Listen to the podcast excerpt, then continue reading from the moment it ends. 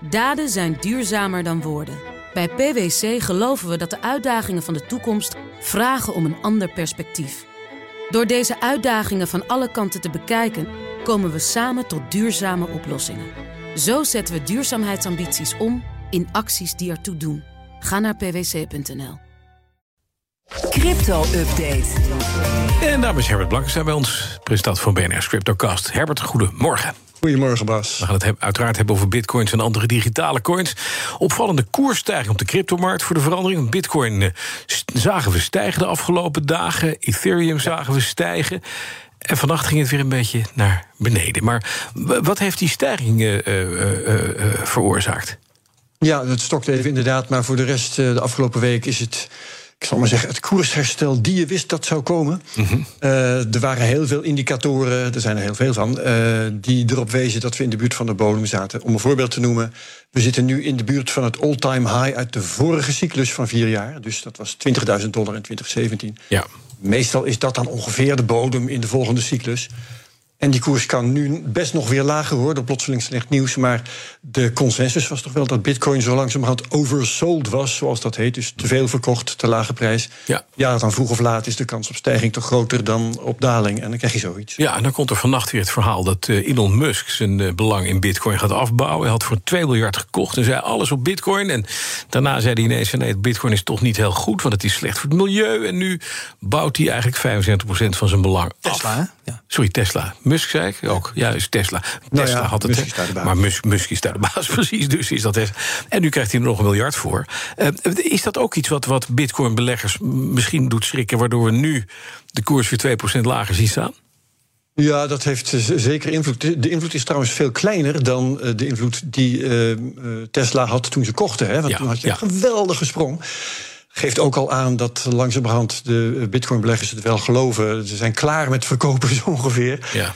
Dus dat, dat valt allemaal wel mee. Het is, het is wel jammer dat Musk dat doet. Hij verliest er trouwens zelf eh, volgens mij redelijk wat op. Ik Ja, een miljard bijna. hogere Ja. prijzen had gekocht. Tja, Ja, dus dat moet hij verder zelf weten. En eh, er zijn genoeg kopers op dit moment bij deze prijs om dat te compenseren. duidelijk. Dan even naar Ethereum. Hoe zit dat daar? Want die zijn ook goed gestegen. Ja, dat verhaal is wel een beetje anders. Bitcoin is eh, de afgelopen week gestegen met een procent of 13, zie ik staan. Eh Ether veel meer, 34 procent. Gisteren stond er zelfs 50 procent.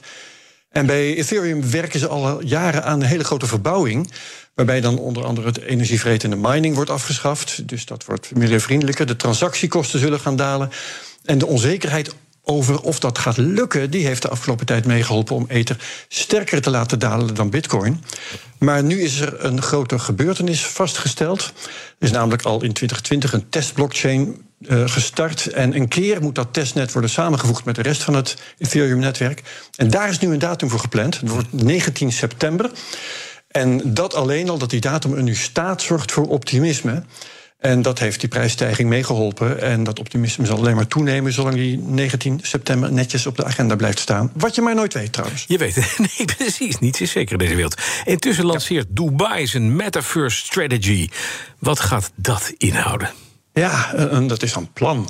Ja. En dat plan is deze week onthuld via een persbericht van de nieuwsdienst van Dubai. En de geestelijke vader is de regent al daar.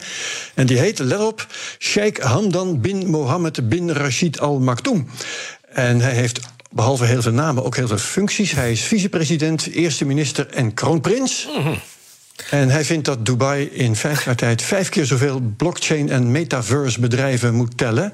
Dat moet dan 40.000 virtuele banen creëren. Wat virtuele banen dan zijn, wordt er niet bij verteld. Maar ik denk dat je misschien op afstand mag werken voor die bedrijven. Misschien wel in het metaverse. Ja. En Dubai moet daarmee dan in de top 10 komen van metaverse-economieën. Nou, dat persbericht staat verder vol met buzzwords: machine learning, virtual reality, augmented reality, Web3, cloud computing, digitale tweelingen, digital twins, edge computing. Dus de sheik heeft heel goed naar Mark Zuckerberg geluisterd. Zeker. En ik denk dat van die 20.000 banen hij er zelf 20, van die 40.000 zelf 20.000 gaat Hij heeft vervullen. ook heel veel banen, ja. Het zit Zo er is in. dat. Dan zit er wel in Dubai, neem maar even zonder gekheid, want het zijn jongens die wel goed aan de de weg timmeren. Zitten er veel cryptobedrijven daar al in Dubai? Ja, ja, ja, er zijn echt wel een paar grote namen al daar bezig. Bedrijven als Binance hebben we al meer van gehoord de laatste tijd. Crypto.com hebben daar vestigingen. Ook FTX, de exchange die bezig is geweest om een paar van die uh, wiebelende crypto-leenbedrijven te redden met leningen. Uh, Dubai is druk met het geven van licenties voor cryptohandel. Ook Binance, Crypto.com, maar ook bijvoorbeeld Huobi en OKX. Ik heb nog een aantal lijsten gevonden. Er zijn ook heel veel kleinere bedrijven waar ik zelf nog nooit van had gehoord. Het is dus echt wel serieus te nemen hoor, dat initiatief. Uh, er zitten sowieso veel techbedrijven in Dubai. Ze hebben een gunstig vestigingsklimaat. En volgens het persbericht zijn er alleen al in virtual reality en augmented reality al 6700 banen in uh, het uh, Emiraat. Oké, dan uh, Trezor, een bedrijf in hardware wallets, rapporteert een stijgende belangstelling voor zijn producten.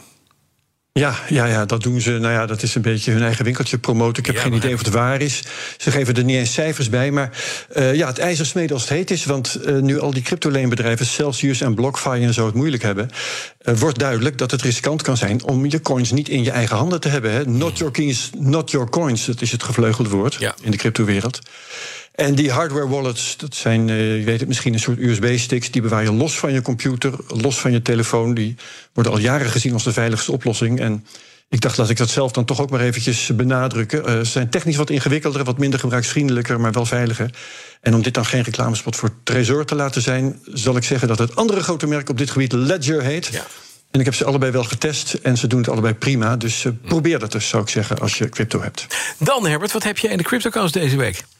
Wij doen de edele kunst van de blockchain-analyse. We hebben Bas Lemmens op bezoek. Een Nederlander in dienst van het internationale bedrijf Chainalysis. Wordt veel genoemd als het gaat om onderzoek naar transacties op de blockchain.